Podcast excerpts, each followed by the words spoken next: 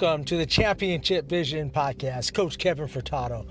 Hey, if you want to know who are the best high school basketball coaches and leaders in our country are, you need to stay tuned and listen to the Championship Vision podcast.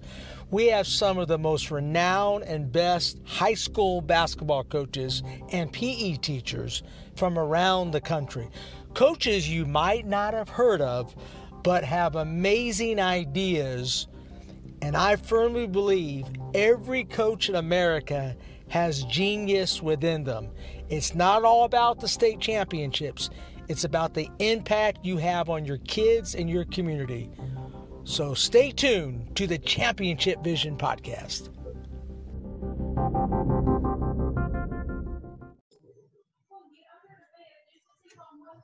Coaches, how are you? Coach Kevin Furtado. Welcome to the Championship Vision podcast Zoomcast. Uh, today we got a great interview. This is episode 205 with Coach Glenn Farello. He is uh, entering his 14th year as head head boys basketball coach at Paul VI High School and 23rd overall in 2020-2021. Uh, the school is located in Chantilly, Virginia. Coach Farello has been named Coach of the Year 13 times, most recently the WCAC Coach of the Year in 2018 and 19, and the VIS Coach of the Year in 2018 2020. His teams have been ranked in the top 20 in the DC metro area 17 years, including number one in 2012, 2014, 2018. His teams have been ranked in the top 25 in the country for 12 seasons and the 2012, 2014, and 2018 Paul VI teams finished ranked in the top 10 nationally. His overall record is 480 and 194. He has had over 70 players that have played college basketball, four NBA players, 20 that have played professional basketball. Paul VI players have continued their basketball journeys to the collegiate level at top schools that include Syracuse, Virginia Tech, Indiana, Georgetown, Penn State, Minnesota, Louisville, Providence, VMI, Mount St. Mary's, George Mason, Fairfield University, U.S. Naval Academy, Hofstra, Nebraska, Butler, Villanova, Bucknell, Duke, and North Carolina. His teams have won state championships 2002 Maryland State Champions, 2009, 2012, 2014, and 18 and 20, the Virginia Independent School State Champions, the WCAC Championships, 2012, 2014, WCAC Tourney Champions, and the 2012, 2017, 2018, 2019 WCAC regular season champions. I think you're going to enjoy this podcast with Coach Glenn Farello, and I'm also going to have my co-host, Coach Pete Acock, with me. So I'm so excited about that. So um, stay tuned for the Championship Vision podcast.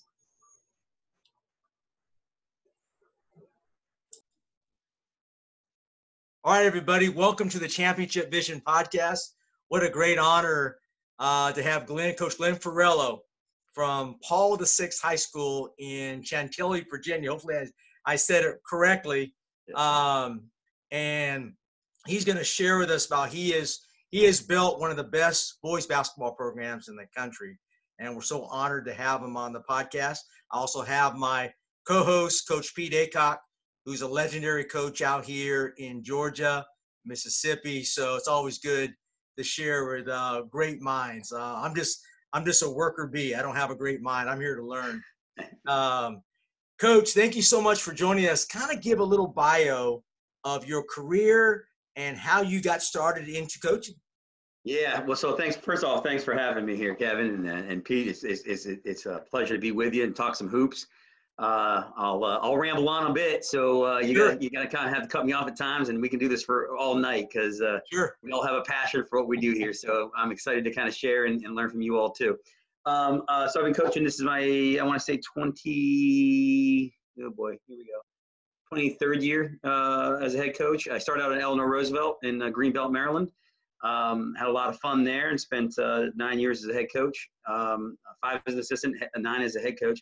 Um, and so we were able to build a fantastic program with some great, great players, uh, great coaches that, that were able to come through. Uh, Prince George's County in Maryland, which is known to be the best in the country uh, um, as far as just the pure talent and the, the love of the game. And so uh, I was really excited to get the opportunity 14 years ago now to, to join the WCAC, uh, which I consider the best conference in the country, uh, the Washington Catholic Athletic Conference um, uh, here at Paul the VI. So I'm, I'm entering uh, year, year 14 with that and uh, been able to have a lot of fun, you know, kind of building this program. And so to have be involved with uh, two programs is what, what's been great for me is uh, being here in the DMV, what we call DC, Maryland, Virginia, uh, and around so many talented players and coaches.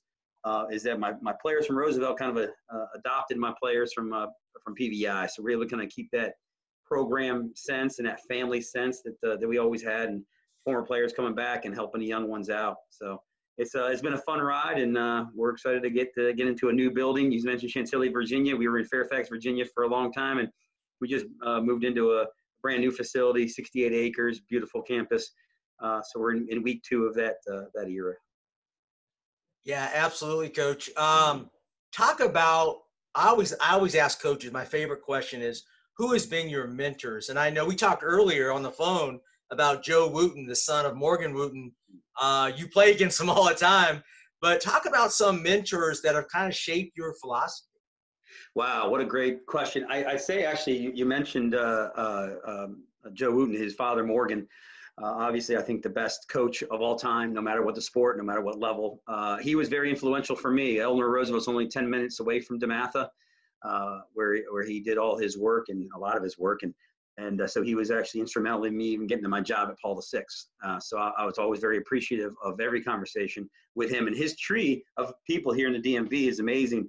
Uh, so there's the, the, the the friends that I have. A lot of them are uh, kind of from the Morgan Wootten tree, if you will. Uh, so Pete Strickland, uh, who is is is he played played at DeMatha, played at uh, played at Pitt, uh, coached in a lot of different places. With uh, head coach at Coastal Carolina, assistant coaches at some places. You mentioned Old Dominion a, a little bit earlier. He was there at one point. Um, so so Pete is someone that I've always looked up to, and someone that I can make sure I can make a phone call to, and and and hear about some of the things that hey, I have some questions. I, I actually just called him th- this morning, and for any of us to to have that kind of opportunity to call coaches and uh, I just I get some feedback is is tremendous. Uh, so and then uh, influential, um, just just having the opportunity to be um, uh, my my coaches uh, growing up. In fact, one of the best best uh, pieces of advice I've ever gotten was uh, from my baseball coach growing up. Said, Glenn, if you ever decide to get into coaching, call me collect. That's back. That's how long ago it was. Call me collect anywhere in the world. I'll try to talk you out of it. And uh, so every time I ever get a chance to talk to Coach DeGenero, I was like, Coach. I, yeah, exactly right. I, I should have taken him up on it. I, I really should have. And then uh, I was very fortunate. My father was a, uh, a football coach and, and basketball coach growing up, uh, and, and was a high school principal uh, for a long time. And so to be able to just count on him to, to call and say, hey, you know, I'm doing this, or what do you think about that, uh, was was very helpful. But uh, for for being someone from I grew up in Ohio and to move here in the DMV, I've been fortunate that I've, I've just uh, made so many good friends and connections here for for being able to uh, have some feedback and, and dialogue with with so many great coaches. Yeah, absolutely. You have, I mean, you're in one of the, I mean, th- you're, ca- uh, it's a Western Catholic Athletic Conference. Is that correct, coach? Or Washington, Washington area, yeah, ca- ca- Washington, yeah, Washington. yeah, yeah, yeah. yes. Um, talk about the talent and the great, you mentioned earlier, man, there's some great coaches. You better be on your game to coach in that conference, right? Yeah, no, no question, no question. I, I know when uh, uh, over the last couple years, it's it's just been a lot of fun, uh, and and we all get along so well. We understand what we're all going through. I always say this: coaches coaches need to uh, whatever whatever league or wherever you are, like it's a fraternity, right? We all understand that. We should be supportive of each other because we're the only ones that know what we go through, right? Like you got you got uh, some some challenges you have with players, with, with maybe parents, with with administrations. Uh, you know, a lot of people coming at you in a lot of different ways. The only people that know what you go through are your fellow coaches. So let's make sure that we stay close and friends with uh, with all of our colleagues, and we battle on the on the court or on the field uh, for sure. But uh, so yeah, so like the Mike Jones at DeMatha, Steve Turner uh, at Gonzaga, Pat Behan over at St. John's are a few a few names of our league that I'm just uh, very appreciative to be with them.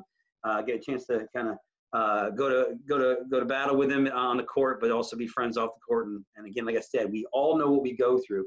Um, so our league is fantastic. Have had amazing players. A lot of them uh, um, uh, that move on to the, the high levels in, in college. If you watch a Big East ACC, um, uh, Big Ten, you're you're watching some former WCAC players for sure, and then obviously some uh, make that make it to the NBA as well. Yeah, uh, Coach Pete and I were talking. Yeah, that league. That, yeah, go ahead.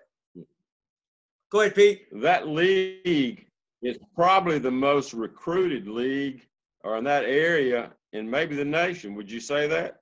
Yeah, I agree with you on that. I mean, even just uh, like even for our fall workouts, we would typically have uh, 100 college coaches come on through. Uh, so you're, you're talking, you know, from from low yeah. to high, uh, all the way through. We we might have a open gym run on a uh, uh, Brandon went uh, September night, and we'd have 20 college coaches in there. So so yeah, we there, there's a lot of kids that uh, um, you know come to our league. Just that's the that's the reason they want to get ready and prepared for college and, and be seen and have the exposure. And, and fortunately, with our um, with just the depth of our league, I think one year I remember when I uh, when I first started, uh, we were a little bit down uh, in the in the bottom of the rankings, and I think we were uh, maybe seventh that year. And we looked at just teams seven through ten, and in that 15 uh, future division one players were on those rosters uh, even so you know even at the bottom wow. part of the, the, league. So so yeah it's just, just it's just chock full of great talent. And uh, obviously that attracts a lot of the college coaches. They want they want players that have you know iron sharpens iron right? And and i think uh, that they re- recognize that and they um, they want to recruit our players. It's fantastic. Yeah. Yes sir. Talk about listen when i was having a go ahead. Pete uh, um I was going to ask him about his great point guard that he has that is already signed with Duke, correct? Yeah, Jeremy Roach. Sure. Yeah, I mean, talk about him and talk about. I, I've done some research on him. He's put a lot of time into his game. You just don't all of a sudden become a great player. Talk about what you guys are doing to help develop his skills. Yeah, I'll tell you what, I'm actually going to go back to his freshman year. Uh, when he came in, we had a senior point guard by the name of Aaron Thompson, who's now the starting point guard at Butler. And what we've been very fortunate with is having just older players really understand their role of helping develop the younger players. Uh, and, and so Jeremy came in and had to learn to play with the ball and without the ball. And I think that's a really key aspect these days that we talk about point guards, guards in general, but for sure point guards, is learn to play off the ball as well. Uh, if you're just that kid that just is so used to dominating the ball or having the ball in their hands, uh, and you don't learn how to play without it, in this game, the way it's being played right now, you got to be able to do both. And I thought Jeremy's uh, uh, being able to have Aaron as a as a mentor, uh, as a senior leader, to show him the ropes a little bit. Uh, we also had a player by the name of Anthony Harris on that squad, who's now at North Carolina, uh, and, uh, and, and a guard wing by the name of Brandon Slater, who's now at Villanova. And so the older guys really help the younger guys, and as just as Jeremy has with Trevor Keels now, who Trevor's now a senior force, and he's down to picking between uh, Duke, UVA, and Villanova. And then I have a junior point guard right now that uh, is being heavily recruited with. Uh, um, that's uh, he's a fantastic Dug McDaniel. So we've been able to kind of just stockpile some guards that uh, that understand how to play with others, uh, and they want to be part of this this machine that we have going as far as the, the our style of play. And going back to Jeremy, and you're asking about how it is that we did it. You got to have a great family first that family is fantastic. Those parents understand that the kid's a work in progress. He's got a lot of work to, uh, in front of him. And I think what we're finding out these days is the best really do have that understanding these days of, of how much work they have in front of them and, and what their goals and dreams are. And they haven't reached them yet. So Jeremy was uh, just a hard worker. You know, he went through an ACL injury as a junior, uh, but just every year he kind of added to his game, uh, just cares about winning. Uh, I can tell you a lot of stories. So if, if you, if you, uh, just because just even from he, when he had his ACL injury, 20 minutes later, we got the phone call. We had a scrimmage going on that day. And I got off the phone, you know, tears in all the players' eyes. They're, devastated. This is before his junior year, right before uh, the season started. And uh, so I said, all right, I'll, I'll, talk to you later. I'll check in with you after the scrimmage. And he said, Coach, what are you talking about? I'm going to be there in 20 minutes. And I'm like, what? like, you know, this is just scrimmage, man. You, you, you go. He's like, no, Coach, this is my team. I'm going there to support my teammates. and that's just the kind of kid uh, that uh, that Jeremy is. So, uh, but just a high character kid, knows how to play, understands what it's what it is to, to run a team, uh, knows when to uh, look for his opportunities, makes the right play, doesn't try to do too much, uh, can play with other great players, and that's one of the things we challenge all our guys. You got to learn how to play with other great players because when you get to you know the Dukes of the world. Uh, the Villanovas of the world, the North Carolinas of the world, you, you're going to be playing with other great players. So you got to know how to play with those guys. And uh, I think our, our guys do a fantastic job of kind of fitting in instead of trying to stand out. Yes, sir. I mean, and and I know that you're going to play for Villanova, Jay Wright. You're going to play for Coach K at Duke. Talk about great guards that have come through that school. You better be well prepared. Uh, and how are you doing? How do you prepare your players mentally to play at the next level? Because a lot of times we think, you know, you know, we're just focusing on our season. You have to prepare kids for the next level. How do you do that? Yeah, you talk about it from day one. You know, uh, one of the things I always say to the kids, well, first off is, is I can't wait to watch them fail. And they kind of look at me, what are you talking about, coach? And I say, well, you know, that's when we find out about, about you, you know, what kind of adjustments you can make. This is a tough sport. So we start talking about college as soon as they, they, they decide to come to Paula Six. And, and because what I want for every single player that plays for me is to have that dream of playing in college. And I said, look, Sure. You know, I want to know what your goals and dreams are. I want them to be for the next level. I don't want them to be to play for Glenn Farello and play on Tuesdays and Friday nights and try to win us some games. That's we gotta we gotta set higher expectations, higher goals. And when you have that, when you have them, your mindset on what do I need to do to become uh, accomplished enough to be able to perform at the next level and get that opportunity to get a, a college scholarship that changes generations and families that have people have opportunities to do so uh, if you know that that's what it is that you're working towards every single day, and you as a coach constantly remind them of the steps that are necessary to get there, you know, um, I think that's really important piece of what we do. That mental side of what you just talked about is something that we talk about all the time. Of not just trying to prepare and win a game on, on, a, on a Tuesday in December. It's what are we doing on a daily pr- uh, basis to get you prepared for that next level, and what is it going to take? And uh, so if you have that in a, in a 14 to 18 year old's mind at all times, they will rise to the occasion. Now, if you let them to be 14, 18 year olds and only worry about tomorrow, they'll only worry about tomorrow. But they do have the mind, they have the ability to expand their minds to say, okay, hold on, what am I doing right now? Is it benefiting myself uh, and me for my future? Um, and the competitive, if you if you're able to draw out the competitive spirit and the competitive juices in a, in a player at that age, it, it'll all come all come together for them. Yeah, Coach Pete, do you have a question for Glenn? Because Coach uh, also coach at the college level. Talk about do you have a question for him as far as preparing players for the next level? He has had some great high school teams. You have a question for Glenn? Yeah, I, what you just said, I think is an incredible coaching point, and I wish that probably I had used it uh, more. It's that big picture that I don't like to say that you hold over their head, but you can always ask the question, do you think this is going to get you ready for the next level? And that's a great goal. In fact, probably every high school basketball coach, because like I said, every kid wants to go and play college basketball. And instead of blasting with negativity, uh, are you willing to do the work to get to the next level? You're going to college. When I was a principal I used to always tell our kids now, if you're not planning on go to, going to college, you don't want to come to our school because right. it's all about that. And the basketball yep. should be the same way. They might not make it, but at least they've done the work that'll get them there. And that I'm big on using phrases. And when you set that big goal for them like that, are you preparing to play at the college level? Is this going to take you to Duke University, this kind of work? Yeah. And that's all you got to say keep that over their head. Just so you don't think I'm senile, I was talking about Sonny Allen a while ago in the fast oh, break. Do you remember course. Sonny? Yes, of course, of course, of course. Yeah. At Old Dominion. Yes. yes. I'm so sorry. He's one of my, but I ran up on him at a clinic years and years ago. And uh, he's one of the nicest guys that has ever breathed a breath. And he just shared everything with me.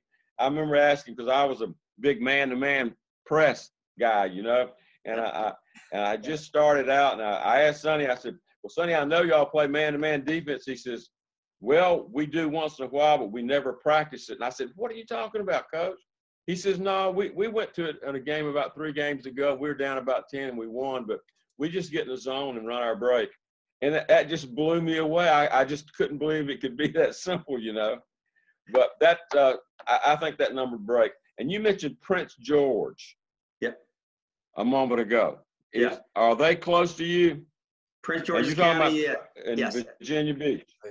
Oh no no no no Prince Well, George's County in, in Maryland. I found out in Maryland. Okay, I was talking about this is in Virginia Beach, Virginia. Oh yeah, But, no, there's uh, a lot of that's talent down the there too. one, but- yeah, no question. Yeah, yeah. The, the Prince George's County in uh, uh, in in Maryland uh, is is where is where I started out my my coaching career. Great. Well, what do you think is the three or four most important things that you do every day in practice that you emphasize? Because I don't think it matters a lot what you know. It's what you emphasize that really counts. I, I agree with you And so much on what that. are those things that you could, like if you you could uh, you only had four or five drills to run, what would they be? Oh, okay, that's a great question too. I, I and I do love the emphasis uh, of what is it you emphasize on a daily basis. So the way our style, the way we play is we're going to run. We're we're known as one of the fastest teams in the country. Um, and and you can't just do that, you know, by just doing drills, you know, or it's got you you got to have uh, an emphasis on it, obviously. So we we kind of if you came to my practice, you'd hear me, you just go go go go go. Um, I love to do some up tempo drills um, the uh, to get us going. Uh, uh, so just full court. It might be something as simple as in our league we have a shot clock, but we might go to a 14 second shot clock and play in scrimmage with a 14 second shot clock to get them used to getting up and down and making plays in transition at a, at a high pace. I love our I love our advantage break drill, two on one, three on two, four on three, five on four, five on five. We we do that a lot uh, for us to to be able to get ourselves uh, just used to playing in in, in chaos and, and in advantage breaks and, and trying to take advantage of them and trying to recover. So just just being able to discuss all of that with our guys. Uh, one of my favorite is a, is a simple two on two drill that we do that uh, is a full court two on two drill um, with an advantage. So it, it, it just develops into um, uh, a three on two. You know, you, you're bringing someone in from the sideline into the half court touching, and now they're chasing the play down. But it turns into this like uh, full court drill that the kids just are trying to get uh, uh, deflections. They're flying around in the half court in the in the in the in the. Uh, you're trying to uh, work on recovering, and the kids love that kind of intensity and competitiveness. Uh, I think you have to have some sort of form of shell drill every single day. Uh, whether and you have to mix it up a little bit. It might be just the four on four standard. We really work a lot on paint touches. I know I've been a lot of calls lately, and a lot of people are asking like, what stats? What are your favorite stats to keep? And I said the very first thing that I always want to do when I walk in at, at halftime is I want to know how many paint touches we had and how many paint touches the uh, the opposing team had. It shows some toughness on our side on the defensive end, and it shows some toughness on the offensive end to be tough enough to go and get some paint touches, getting getting into the lane and creating some opportunities. So a lot of times with our, our shell drill, we'll count you know uh, paint touches as one point. Uh, so you can win a you know you can win a little uh, a contest with that uh, with in that way. Um, and then we sometimes we'll do four on three with that just to scramble them a little bit more. But I, I think every day there's got to be some sort of shell drill competition for the kids to really lock in and understanding how to fly around, contest, and move. Um, if I had it every single day, you, you got to you have to uh, scrimmage. Uh, uh, you have to have like uh, pieces of, of scrimmaging within everything that you do. So for us, we have we try to be versatile. So for example, we'll we'll start the, a game at uh, 60 to 60 and uh, 60 to 60 and we'll put two minutes on the clock. That clock starts when it hits 66 but when it's 60 to 60 we're say we're working on our man stuff or maybe we're doing our zone or maybe it's some sort of our full court presser. Um, but when someone hits 66 now the clock starts running. So now it's a time and score situation. So it could be 66 60 it could be 66 65 and then we let the kids play and they have to make all the decisions. One thing about time and score that I've, i i feel like that has been successful for us is we don't coach the time and score as we used to. Because what I found out is when I had maybe even having two assistant coaches doing it, the kids will do you do tell you or they'll do what you tell them to do. They're they're they're locked in and saying, Coach, I will execute whatever you tell them to do in a time and score situation. But then you find out they don't know why they're doing it. And so I so instead of just them doing what we're telling them to, they they're gonna need to learn how to do and why we let me we make them coach themselves in those time and score situations. And then we can talk about it afterwards and it will just bring everybody together and have like a you know some teaching points out of that. Um, so that that's something that's been very successful for us and been a lot of fun for the kids. You know, that all of a sudden like they're they're playing zone when they're you know when they're they're they're down three and um, there's not enough time left and you're like why are you doing that? You know what, what, what are we doing here? What, what's your answer of why it is that you guys decided to run that or run this play? Why did you run this play when uh, it probably would have made more sense to to run something uh, different from our playbook and so you get them thinking and then all of a sudden we have those some some corrective things that we can do in practice and now we're getting a game and they already have an idea of what they think they should do because you've given them that freedom that ownership um, and then actually, the, speaking of ownership, one of my favorite things is uh, we have a little piece of practice now that we just call uh, work on your craft. And it gives them 10 minutes to do whatever they want, whatever they want to work on. They can grab an assistant coach, they can grab a partner, but it allows me to watch what it is that they like to work on.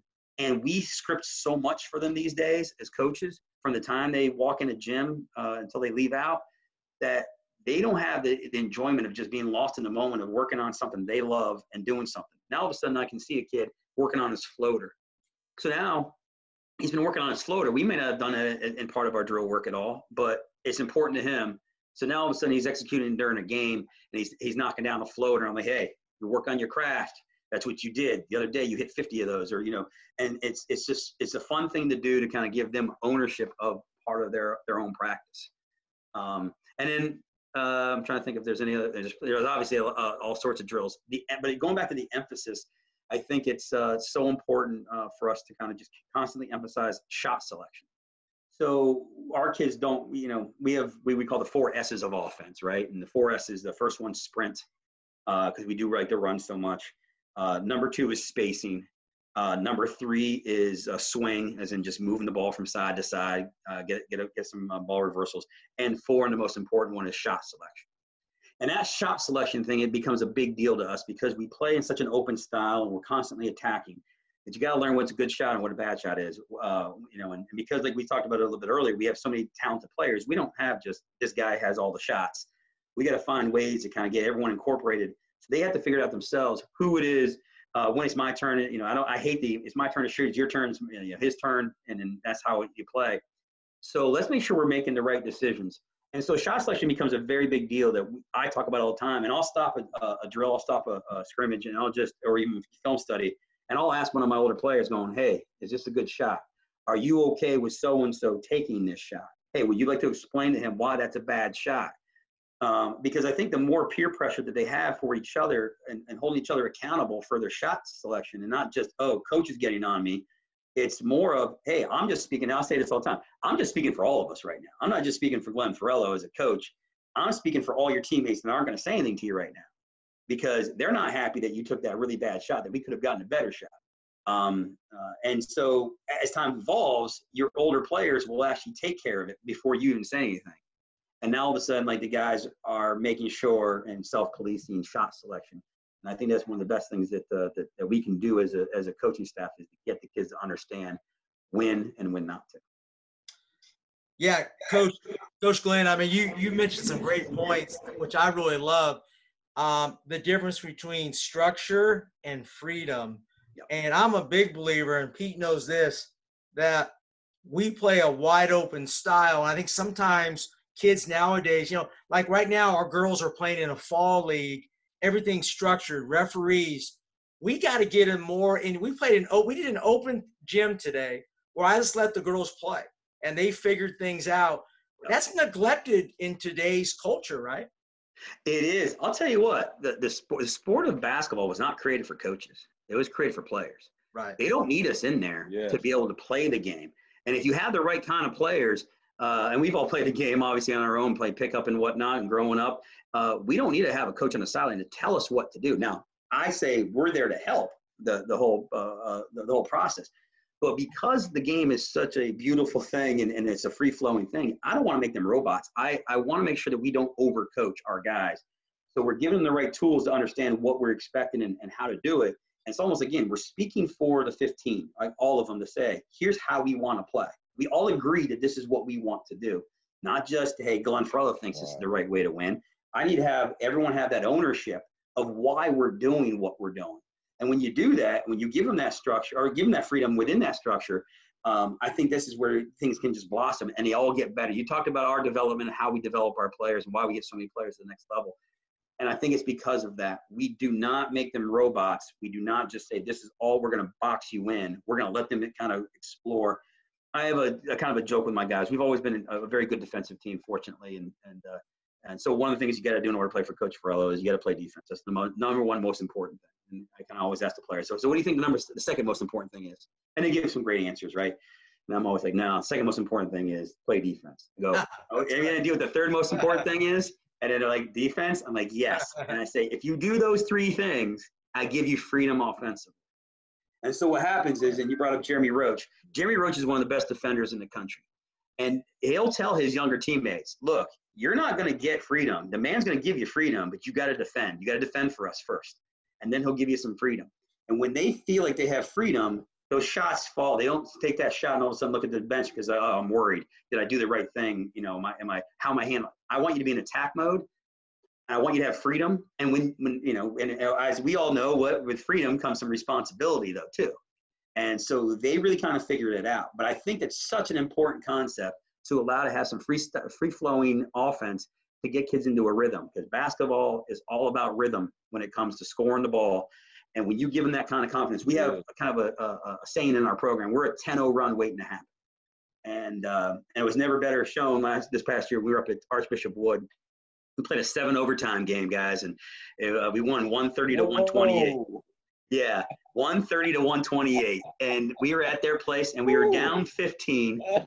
We were down 15 with five minutes That's left. great. Yeah, up in Philly, and so we called it like it was Philly versus uh, 15 versus Philly and uh, and so our 15 guys came together in that gym and down 15 and no shot clock, and we walked them down and won that game. But it was great when you hear, you know, uh, your point guard tell his teammates, guys, we're 10-0 run waiting to happen. Let's go. And then we walked him down, tied it at, tied it at the buzzer, and, and went on to win in seven overtimes.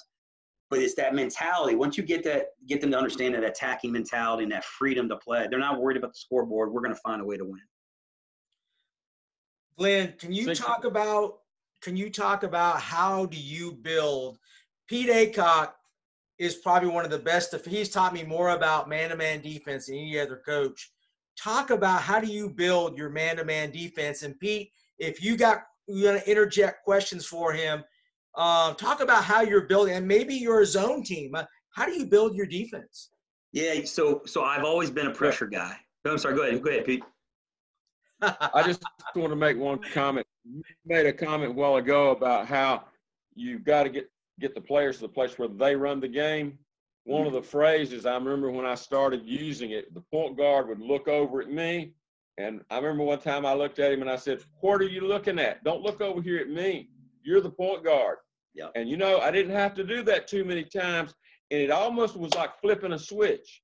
He's like, "I got to run this thing," you yeah. know, and that but that that fits in with that initial goal you had we're preparing you to play at the college level. Yeah. You see, that all goes into that. And I think that's just all fits just like that.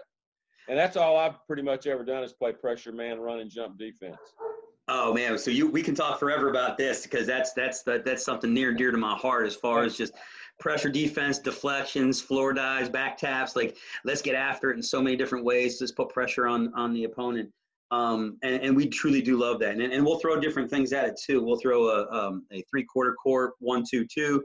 We have our three quarter court two one two. We'll mix that up. We'll go full court and do a, a in the diamond. Um, and, and, and in fact, one of the things that I love to kind of share too is anytime we score a layup, anytime we have a dunk, we're automatically in a breakaway. We're automatically into a one two one one. Let's go. Let's try to get it. Let's make it. Let's make it a 4-0 run because a lot of times people will relax. Um, but it's it's uh, and we'll do a lot of scramble defense. And, you know, the uh, uh, Jim Larrañaga, Coach L's like thumbs up, thumbs down. Uh, so just uh, all that scramble. We love doing that, and we love putting pressure on the other the opponent and, and getting our guys to, to get ready to rotate. But I'm also not afraid to to just uh, put, sit back in a two-three zone. Or, or this this two years ago, you mentioned Coach Wood. And we played O'Connell. We've just lost our two starting point guards uh, our two best players, uh, Jeremy Roach, who's now at Duke, and Anthony Harris, who's now at North Carolina. They both went out with ACL injuries uh, right at the beginning of the season. And uh, so we, our next game was against our rival in their gym, sold out crowd. We're down, uh, we're down 20. What was it? We were down uh, 20 22 points. That's what it was. 22 points in the third quarter, and I went to a one-two-two zone, and uh, we outscored them the rest of the way, 31 to six. Uh, and we had to swallow our pride. We couldn't do our run and jump. We couldn't do our pressure. It wasn't working. Uh, we decided to go to a one-two-two zone because, you know, the old Rick Pitino statement of like, "Hey, my zone doesn't have to be great. My zone just my zone defense just has to be better than your zone offense." And that night it was, and that's a good example of of we're not afraid to do whatever it takes to find a way to win. So we will we will mix it up. We um, I, I like to be very versatile. We'll play some zone if we need to. Uh, half court man might be the, just the smartest thing to do sometimes, but we like to kind of crank it up a little bit too and, and get after people. Um, and I think the way we build that defense is is understanding, giving the kids um, uh, that understanding that we will be versatile, that that there's so many different principles that are the same. Um, and I think uh, three on three basketball, I think, is one of the things that I've started using so much more over the last couple years, two on two and three on three, to kind of build. In in uh, in my earlier years, I, I, didn't do a whole lot of two on two and three on three. And I think you have to kind of figure out your team. That you know, will it build into it? You know, sometimes drill work works, and then it, it does uh, move into five on five. Other times it doesn't. So let's just work on five on five. I think you have to kind of figure out your team and figure out you know what what they're made of that year and what your comfort level is. But I think in building the, the, the principles of it all, um, I think I really like to do a lot of two on two and three on three breakdown or that four on four shell drill that we talked about earlier. A lot of it's, it's, it's always interesting. My players love shell drill. Like if you ask them what you want to work on today, coach, we got to get some shell drill in.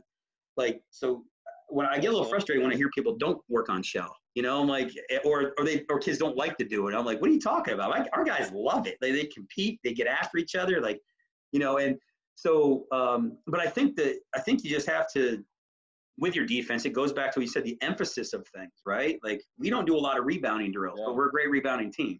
But we emphasize it in every drill, and we find a way to get these guys motivated and inspired to like, let's play defense, let's play for each other. Uh, not because again, coaches on the sideline said this is what we have to do. It's because you buy into each other and you got each other's backs, and that mentality will carry over. And then honestly, I think the best thing that we can do for our kids, uh, especially to get them prepared for the next level, is film breakdown and just constantly show them. I mean, it, it might take us two hours to go through uh, a half uh, half of a game because I'm going to constantly rewind and show all the defensive mistakes in the rotations and what we're doing wrong and and how it is that you're letting your teammates down. Yeah, I know you scored 20, but look what you're doing here. Do you think that's fair to your teammates that you're not doing your job when you're so capable and you're so talented you're telling me you can't rotate and help the helper, and it's constantly showing them those concepts. And then uh, from a defensive standpoint, because ball screens are so prevalent nowadays in high school, right? It's trickled down from the, uh, from the NBA, college now to us uh, a lot over the last few years. You got to spend a lot of time on, on, ball screen coverages and understanding rotations out of that, not just within it, but also off. Coach, how do you play against the best teams? That, that and I, I I, I always try to build my defense so I can beat the best teams. I'm sure you're trying to do. What are some things that number one are you guys trying to work on maybe coming up this season that you found were weaknesses last year? What are you trying to do to beat the best teams defensively? Yes, I think that's a fantastic question. Uh, and, and, the old saying is every every single day in practice, you should be practicing to beat the best team or best player that you're going to go against and, and, try to simulate that as much as possible. Okay, so there's a couple different things the way I look at it. One is the reason that we press, I feel and, and, and play so fast and, and do a lot of trapping and running and jumping. Uh, one of the reasons is that I know that when you're playing against a, uh, a team that is uh, a little bit maybe less talented than you, maybe uh, the second part of your league, or a, a team that's maybe not uh, uh, you know outstanding, um, that you should be able to create more opportunities because of that and win because of those turnovers you create and, and the, the, quicker. Because if you're playing against a team that's mediocre maybe not up to you to, to where you are maybe as you walk into this game the way they're going to beat you is that they're going to hit a lot of threes they're going to probably uh, uh get some too many too, too many easy opportunities but there's not going to be as many possessions if there's more possessions in a game the better team is going to have more opportunities to, to show out so I like to pressure and go after people that way. I may not press DeMatha, for example. I'm not, I may go at them like that because they're going to be able to break up pressure and they're dunking on the other end and they got a six, six, 10, seven footer back there at the end of the break. So we have, we're going to have to be uh, uh, smarter than that as far as how it is that we're going to approach that. So when we try to play the best teams, we, you know, we played IMG this past year. We played uh, uh Sierra Canyon, right? Uh, two teams that are ranked in the top three in the country And you have to understand that uh, they have great talent, they have great players, so they're going to score. They're going, we just have to make uh, make make it harder for them to do so. And then everyone's got to help make sure they rotate down. So you got to get out to the shooters. You got to know personnel. So you're constantly, I guess, practicing and understanding that you are, uh, you know, you can't give up that. So you know, go back to your shell drill principles, right? So you leave open a kid that's uh, a junior coming off the bench, uh, and he hits a three because well I'm playing him, and well I'm not so no you can't play that way. You're playing as if you're playing against Sierra Canyon, and that kid's going to knock down that three against you. So it's it's more getting them to understand that you're you're playing um, not the personnel in front of you, but the personnel that you're going to play against. So uh, conceptually, um, you have to within your practice plans uh, develop some of the ideas. So again, if you're playing against some bigs, we don't have a lot of uh, six ten kids, but we're going to play against a bunch of six ten kids. So how are you practicing every single day? Are you fronting the post? Are you coming over and help? And you have to give them all the different things that you're going to do. So our ball screens, yeah, we're going to be a, we're going to hard hedge and recover. We're going to work on that uh, a lot. But when we're playing against these better teams, we might want to switch or we might want to um, a blitz. So you had to practice those. You had to give the the versatility to whatever you're doing. So when you get into that game against the better teams, you've already worked on everything that possible. You can't be stuck on this is the only way we're doing things. And the more reps you have, the more confidence the kids are going to have into being able to do anything. You have to know your base sets and that should take care of a lot of it. But when you play against those better teams, you may be able to have to throw that wrinkle in that we're doubling down in the post that you haven't done for five games. But you need to know your rotations out of that double down and where it's coming from and why you're doing it. And I think if you if you really kind of work on that on a daily basis and throw in those and mix those things in, uh, I think that the kids are going to be more successful when they do see um, a very talented player. Or maybe you're trying to say, okay, we're going to get the ball out of this kid's hands. You haven't done that for four get four games or, or two weeks, but now you're playing this high level guard how are we going to get the ball out of his hands? So maybe you're going to run and jump this kid, but you got to practice it in practice, right? You know, in those moments to say we might see this in a couple weeks. So it goes back to that long play, coach. Right? We're not just trying to we're trying to build for the for the future for college, but also even within the season, we got to know in in a couple weeks we're going to be seeing this, and we're not going to just do a scout the day before and put this in and try to execute it. So I, I learned a long time ago too within the, that shell drill principles is try to come up with all the different things. One of the things that I was lacking with my some of my shell drill is I wasn't putting screening action in it. So all of a sudden we're just playing doing we're playing spaced basketball and we're working on dribble drive and we're working on containing the dribble and rotating out of that. But then we got into playing some games against some teams that were really great at screening. And then we're having trouble because well, I haven't been working on it. I haven't been working on how it is to to to, to fight through or or, or go under, uh, you know, and our guys are melting into these screens, and it's like, hey, man, it's my fault. I haven't been working on this as a daily thing to prepare them for this when we do see it, even though not a lot of people set a lot of uh, screens anymore. Absolutely, Coach. I appreciate the insight, Coach Pete. You have a question for uh, for Glenn regarding the, kind of the insides of his defense. Well, first of all, defense is more to me about attitude than is anything else. It reveals who you are, and you have to earn the right. And I think that even if you don't play man to man defense in most games, you have to teach it yeah. because you'll never have a good defense, zone defense. It won't be any better than your man defense, I don't think. But I remember one of the things when I finally told my kids one time, I said, look, this is the, way it's going to be. The five best defensive players, and rebounding is part of defense. Five best defensive players are going to start every game. And if you don't back away from that, your best five players will be your five best defensive players. And um, that that just always really really helped me. Just and once they buy into it, they know who's going to play, the ones that defend. You know, I amen to that, and I and I think that uh, when you when you set those expectations on the defensive end uh, for them, and you follow through on it too, you know, with with them seeing some of our better defenders who may not be able to score the ball as much, but you give them more of an opportunity just because you just trust them so much. We, the kids even know it. If, if, if we say we send someone to the, the scores table to sub in for someone and someone takes a, takes a charge, that kid's probably coming back and sitting down because that kid just extended his uh, uh, shelf life out on the basketball court for a little bit longer, you know, because he, he gave his body up and, and, and took a charge for his team. So I think little things like that kind of add up, uh, and, and, and, it really does. And so I actually have always had a saying, kind of similar to you, but just I'm going to play my best defender, I'm going to play my best rebounder, I'm going to play my best passer, and I'm going to play my best uh, ball handler, I'm going to play my best score. I will play my best score. I'm going to be honest with y'all. So I've had some players that could really score the ball, Yeah. and they, they weren't great defensively. I said, man, you're lucky you can really score the ball right now. I said, if this guy over here can start scoring the ball as well as you, your your ass ain't playing. You're gonna be sitting. But but right now you can score the ball, so I'm gonna let you keep playing.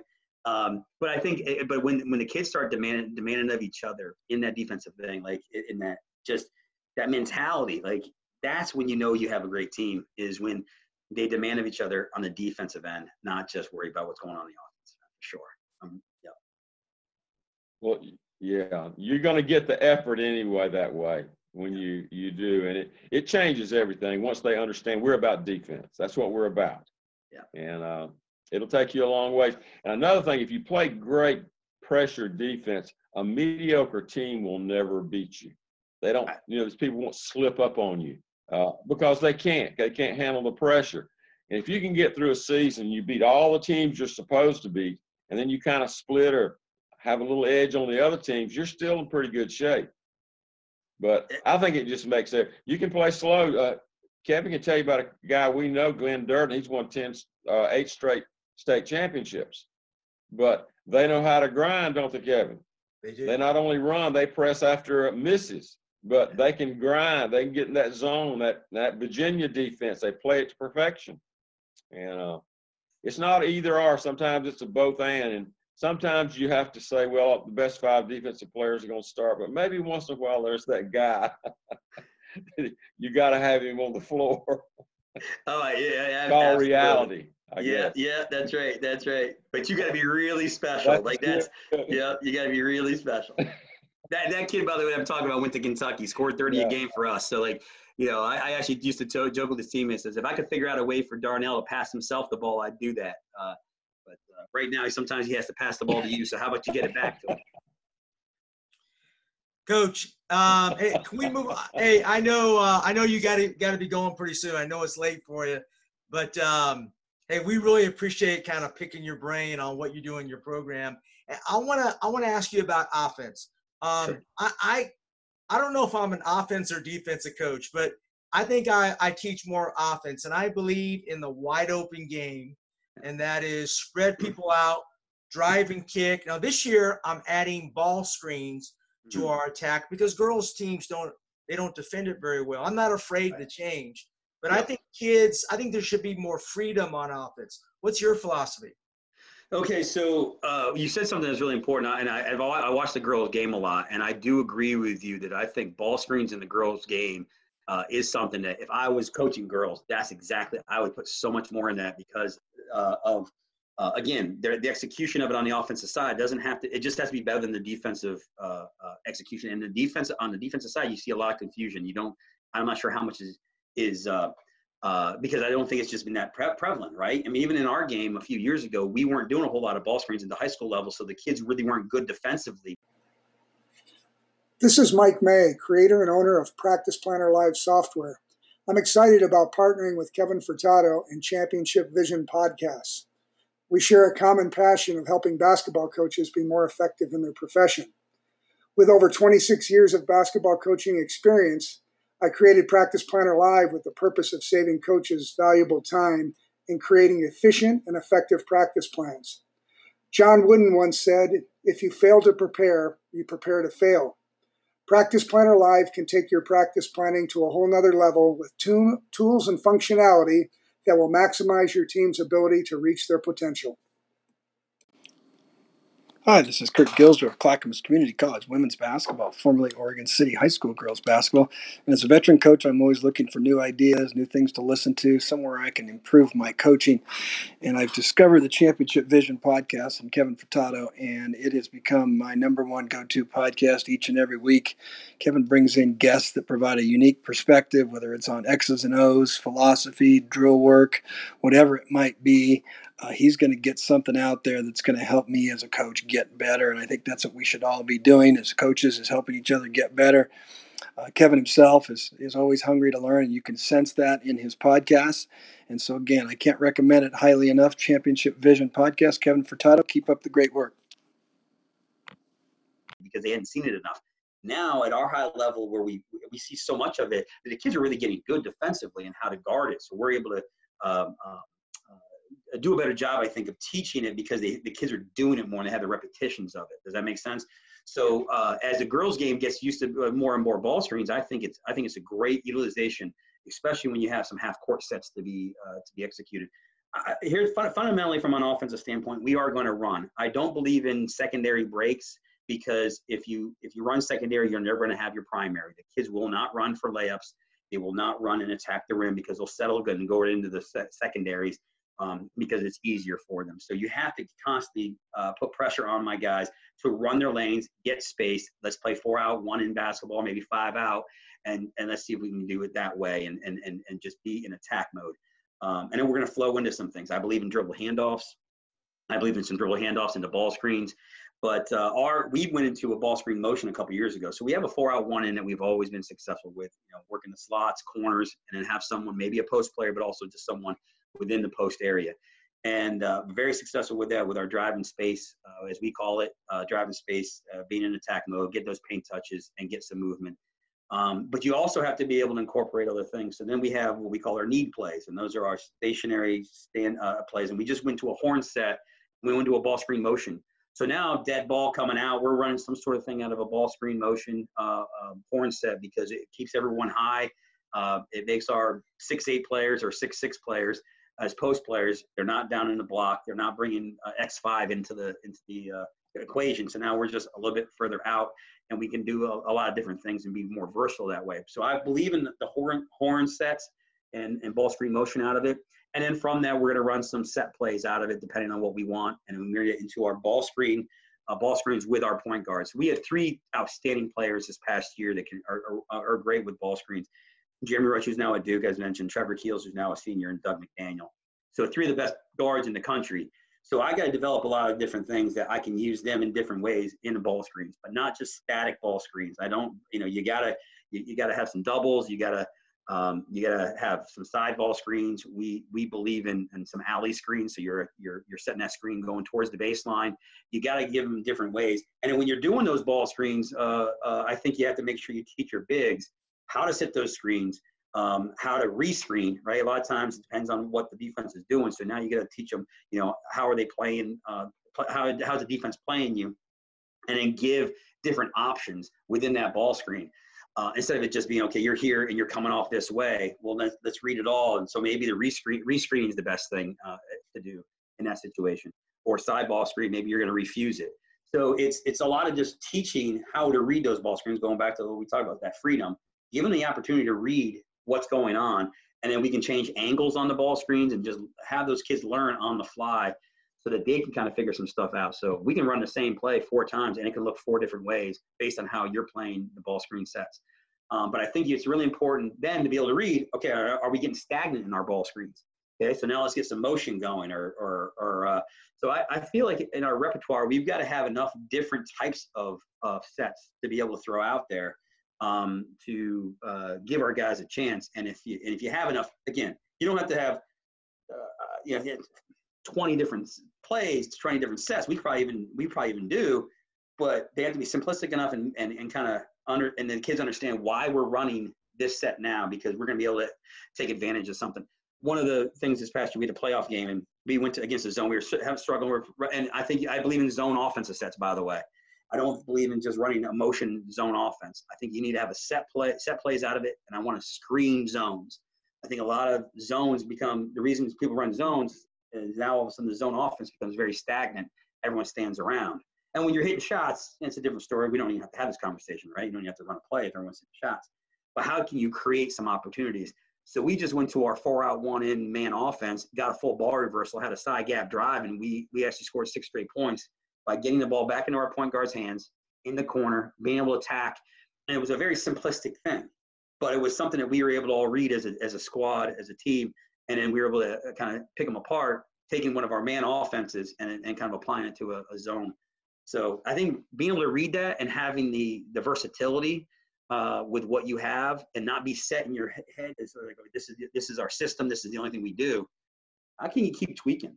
You know, by the end of the year, I've got probably 10 more in the Rolodex that we didn't even start out the season with, but we figured out over the year how it is that we were able to maybe execute. Like, uh, you know, we, we, all of a sudden have Trevor Keels, who's a, a big guard, and he's in the ball screen with Jeremy, right? Now, you know, we didn't do that earlier in the year, but now all of a sudden that's causing fits for the other team because they don't know how to handle it and they haven't seen that before. Uh, a lot of different things offensively that I think you can do.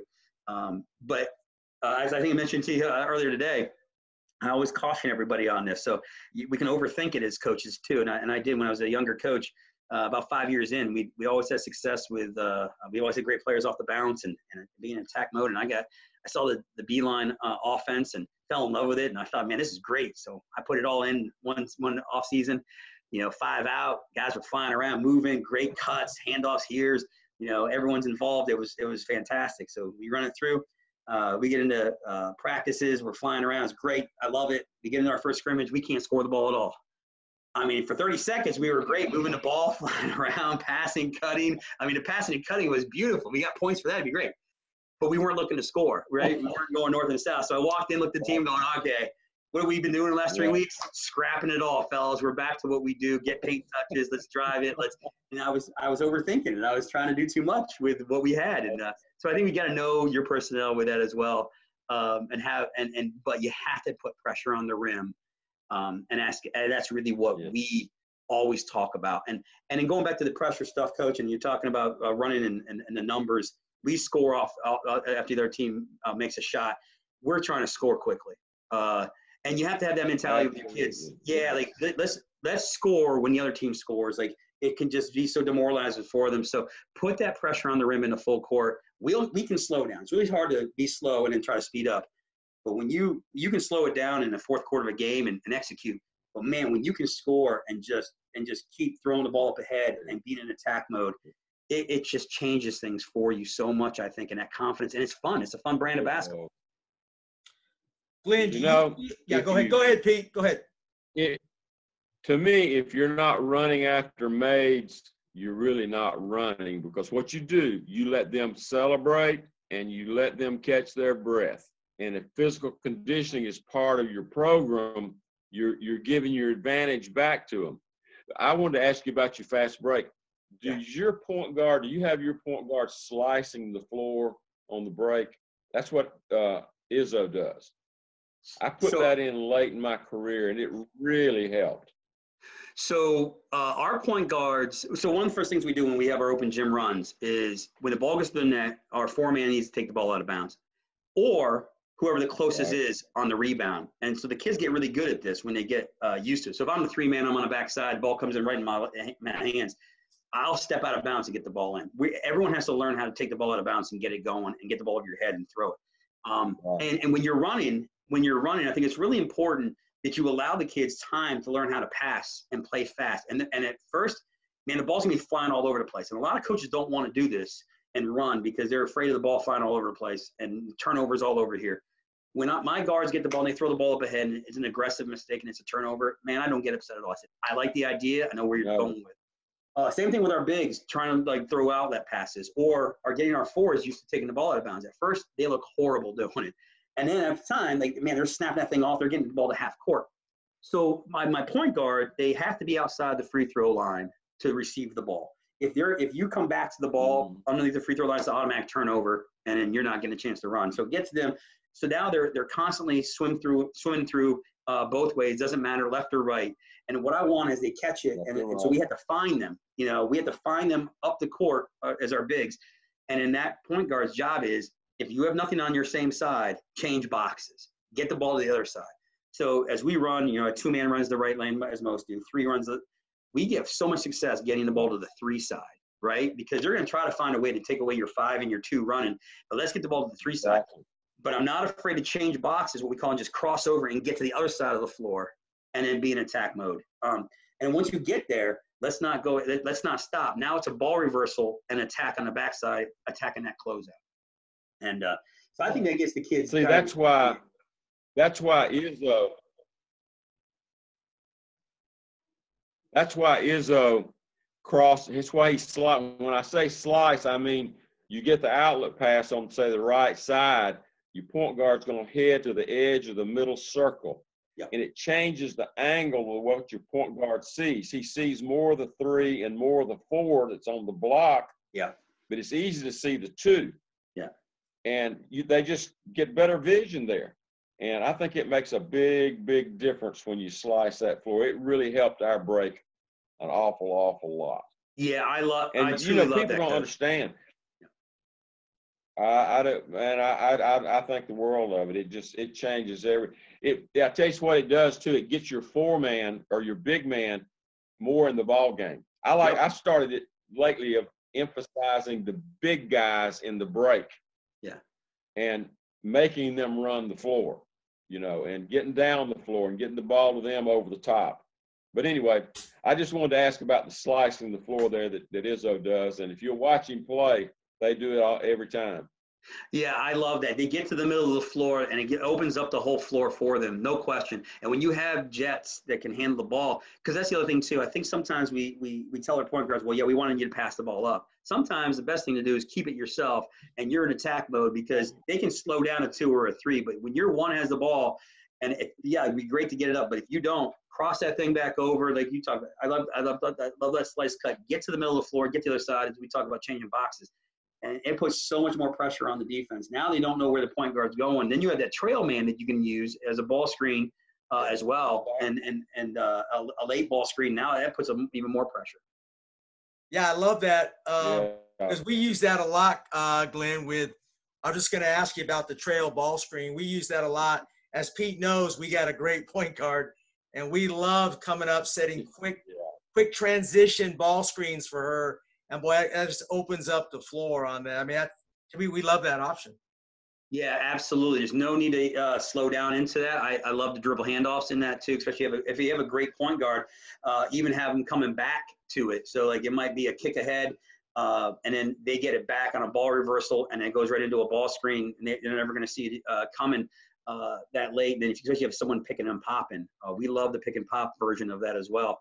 Uh, but yeah, the more you can get your point guard in motion with their ball screens, um, uh, I think it's just it's it's it's so helpful. We we, we saw us because when you get five on five, now they can set themselves as far as how it is they want to help on help off the ball screen. But if you're doing it in transition, uh, it, it's a problem. So that's why it's so important for your point guards as they bring it up. They don't have to always give it up, right? Get to the sideline a little bit, or maybe the other Okay. sideline, however it is, and you dribble it over, and then you dribble right back into that ball screen from your, your trail man. And, and I think it's so effective. I Yes. wanted to ask one other thing, Kevin. Do y'all use the short corner very much? Yes. Yeah, uh, definitely. I think it's so important. Uh, first off, against zone for sure. Like you have to use the, the short corner against zone. Yeah.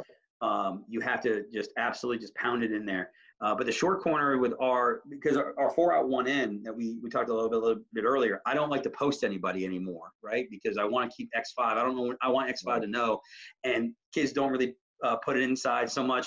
Kids aren't great at post moves, and that's okay. In fact, everything we do right now with our post players is when they catch it, I want you to turn and face. We don't need to be one step doing a jump hook. I'm tired of watching jump hooks. Uh, and, and kids miss jump hooks. They're just not good at it. It's okay. Like, like uh, so how about we turn and face and attack? But if we get them to the short corners and you, you give your guards an opportunity to see uh, open opportunity, and then you teach uh, your your uh, your post players, whoever's in the short corner, to kind of just keep moving and sliding. Now all of a sudden, like they're hard. To, where are they? Right? They're all constantly kind of uh, uh, moving down there, so they're they're kind of hard to find. And and then all of a sudden catching and scoring, I think it's so much more effective than actually just digging into somebody, bo- you know, ste- stepping in and, and posting up all the time. We're almost like not utilizing them right, unless you have a true post player that can actually score in the post with post moves. Why are we posting people up? Uh, so I, I- do love kind of getting them behind the defense. I wanted to ask you one other thing about that. Uh, short corner, it's almost impossible to keep somebody from getting the ball on the short corner, especially a big guy. Yep. And then if you have a post player at the foul line, now you've got to dive to the basket, short corner to dive man. Yeah. And that's what's worked so well for me.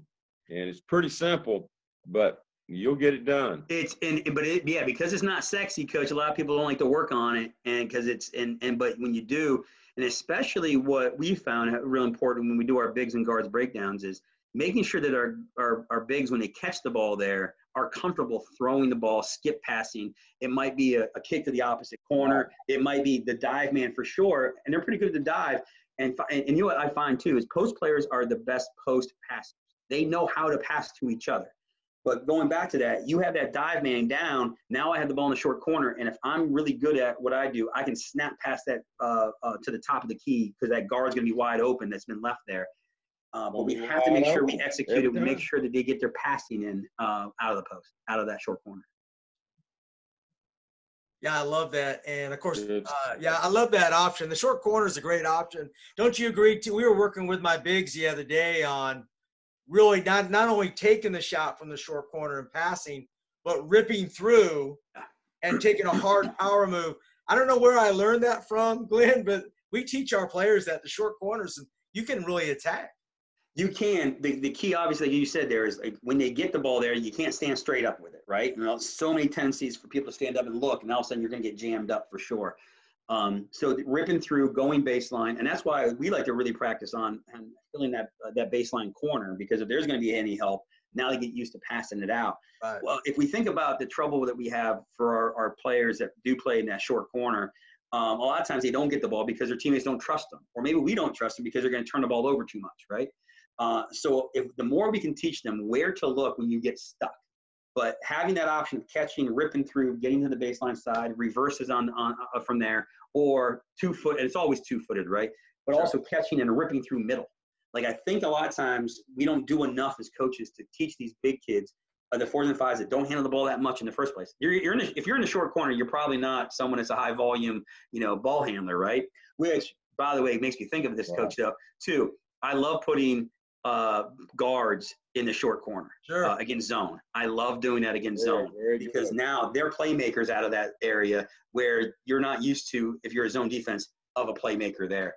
But I do think the more we teach our kids how to play out of that short corner and pass out of it and what to look for, they're not getting stuck and then all of a sudden it's a turnover going the other way.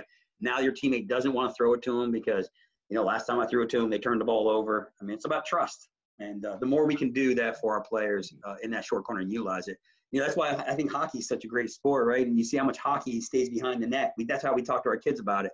Is hockey plays behind that net and, and utilizes so many things. So we're we're hurting ourselves by not using all 94 feet of the court. I love what you're saying. I, I think, Coach. I just yeah, go, go ahead, Pete. Last question. Comment I just a minute on that short. Go. I love I love that uh, what you said about putting your point guard at short corner. And uh-huh. most people just don't want to do that. But you got your best passer looking at your four man diving. And yep. then if the dive man's not there, that skip pass is going to be wide open every time. And y'all have already probably shot it by then. Absolutely, absolutely. Hey, hey, Kevin, I just want to make sure you know. You keep saying Glenn has to go. If we cut this thing short, it's not going to be because Glenn had to go. I just want to let you know that you got me talking okay. right now. Get you chance to talk to So, so when we yeah. go, it's because you decided, hey, it's time for us to call it a night. I, I can keep right. doing this. I can do this forever. This is great. I know. We hey, we really appreciate. It. We can pick your brain all night, Glenn. So this is fun. this is careful. fun. No, absolutely. um, yeah, it's funny how there's so many nuances of the game, isn't there? Do you think, and this is kind of an off base question though, do you think there's enough good teachers of the game that teach the nuances or more they just teach the basic schemes? I think nuances and details win.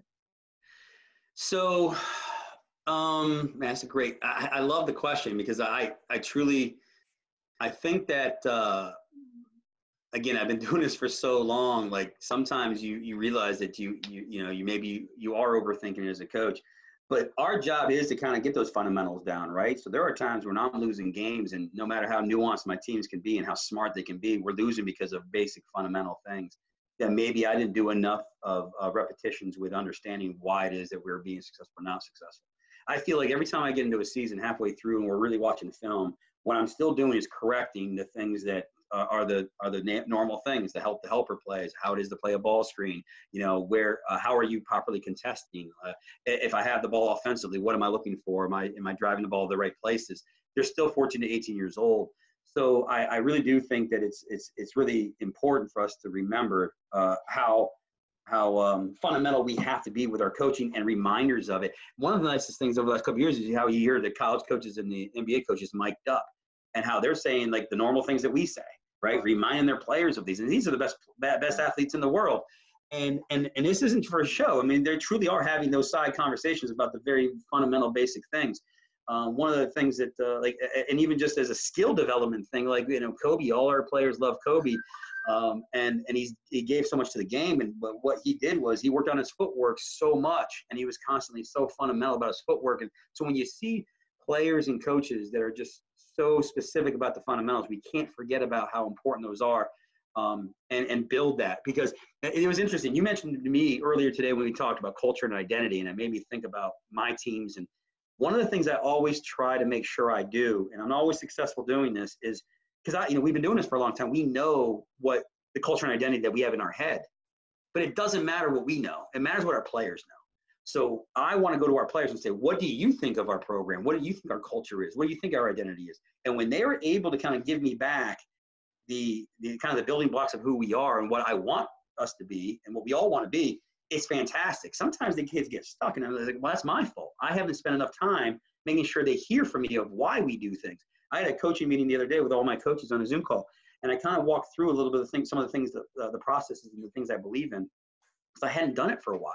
And it was like, well, I think everyone kind of knows, but they need to hear from me again about, okay, hold on, these are our these are our major uh, foundational things that we believe in as a, as a staff and as a, as a program. So I, I really want to make sure that I, for culture and identity, for things that like I want to know what the players know. I want to find out where I'm missing some things. Some kids maybe just are missing out on on understanding what we're trying to get accomplished offensively, defensively, whatever their their position is. And so keep communicating those basic fundamentals. And I think in the long run, it's, it's going to pay off. And I always tell the kids, uh, I said, as many of you guys want to go to college, there's no secret formula once you get there. You're going to be hearing the same things we do right now and what we're trying to kind of explain to you. There's definitely another level of things, no question. but you have to have the basics down and understanding. You're going to constantly learn that. And if you don't have it down, you're going to be exposed when you get there.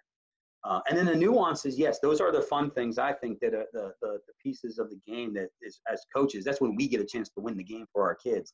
Is when we are, can make an adjustment at halftime when we see a play that that uh, worked or didn't work, and how can it, can we maybe tweak it uh, to, to be able to utilize. I try to come up with a lot of things on the sideline that I can kind of communicate with my players um, that isn't a call that is, you know, something, you know, it's, it's something it's simple that may lead to an easy bucket, but it may be something I see that they're not reading right on a play, but I give them the, you know, hey, this is a backdoor cut here, or this dribble handoff, uh, let's do this off this. And if you do it and, and you have it, you, you feel good as a coach because you like you contributed without by, by just giving a hand signal maybe uh, to a kid or a reminder of what to look for. And I think those are the things that we are responsible for. But when we lose games because our kids aren't fundamental, you know, we I, I don't want to be the guy like, oh, you know, man, I, I, kept telling this kid, or I kept, I mean, we're not, we're not doing this right. It's like, man, it's still on me. You know, it's still on me to like, I, we're still looking like this. I don't care. You can practice it all day long. If they're still not playing defense the right way or help side, and you're not getting over and rotating properly, man, I'm going to keep working as a coach until I get that right. And until then, it's I'm not just going to look at the kid going, oh, I tried to tell him. Oh, I told him a thousand times. Well, maybe I should have told him a thousand and one. You know, like maybe I should have showed it one more time in that repetition. Maybe I should have showed it one more time in that film study. Maybe I should have uh, repped it more in practice. Or I should have wrapped it, repped it with my backup uh, backup four man who didn't get as many minutes. And now all of a sudden he's in the game and he made a mistake. And it's like, that's my fault because I didn't spend enough time with him. When we have that mentality as coaches, man, I think we're more successful, more more effective for our players uh, instead of putting it on them. Let's put it on us, you know, and then, and then, you know, we have control over the situation now of, of when it's going to be. And, you know, I can walk out of a lot of games knowing, man, guys, that was my fault. That, I, I didn't get the job done for you tonight. And when you, as a leader, take ownership of what happens on the court, your player's going to take ownership for themselves. If you're pointing the finger at them going, hey, we worked on this and you keep making this mistake, you know, well, uh, now the kid's going to be looking at you going, are you kidding me? Like you're, you're kind of bailing out on me right now, coach. Come on. Like, so if you the kids love it and they care about it, then you can root for them in that way. Um, and so yeah, holding accountability for yourself goes a long ways, I think, for, for helping, helping your kids be successful and hold themselves accountable. Sorry, I went a lot, I got, I got going there a little go, bit. Go. Coaches, I haven't, I haven't had a chance to coach anybody for a while. So I know. Uh, hey, you're coaching us. I just, I just wanted to make a comment about what you, what you were saying there. You know, if we make excuses, then our players will make excuses. Yep. And you can't do that. It's got to be right here. It's like I tell our kids, I say, hey, if you miss a shot, that's my fault. We got to work on it, you know, and it really worked. But old school coaches, I'm from that era, it was always because I said so. Right. Then I found out as I continued to read and grow, I found out that why is the greatest motivator there is. When your kids, it's not overt, you know, but once they understand why, they play harder, their feet get quicker. And you just got to take the time to explain. And you were saying that a while ago. Y'all spend a lot of time talking about why. Absolutely, coach. And I think you said even about the because I said so, it worked, right? So when something works, you roll with it. But we've learned that some things don't work. My my players from my my older school, uh, Roosevelt, or even my early days at PVI, they're like, Coach, man, you've gotten soft. Like, you know, they come back and they watch, and I'm like, these kids aren't built the way you are. They're just not. They're just wired differently now. So if I coach them the way I, some of the kids, some of the players at Roosevelt, man, we we get we'd have our shell drill going on, our four on four, and it would be like a bloodbath. These guys are going at each other. They're like trying to kill each other. I'm challenging them. I'm yelling at them you know, but it's fun. As soon as we get off the court, they're like, we're all best friends again, including the coach. I mean, because we love, and that's how we competed. That's how we learned. We knew how to do that. Kids do it now. They're looking at you going, Wait, you got, no, this isn't basketball. This isn't how. So, so you have to adapt to the times because again, it doesn't matter how we feel about it. It matters about how can you get the most out of your players, right, coach? So that because I said so, and exactly. now the why, yeah, it's there's a nice mix to it all, but it it matters to like how is it that they want they can learn and that's our jobs as teachers is figure out what works for them, not what works for us. We know what works for us, right? But it's not about us. It, what's, what works for them. And so I know I've, I've tried to change too with, with some of the ways we look at things. And uh, sometimes you try and it doesn't work and you got to keep trying. Hey, hey, coach, we're right now, we're in the fourth quarter. I want you to finish strong right now. My last question is this we we don't know if we're going to play or not. I mean, I don't know how it is in uh, your your state, but I know that we have a 25 game schedule. We could play maybe five games. Our team can get you know the virus, whatever. Anything's possible. How are you preparing for this upcoming season? It's going to be crazy.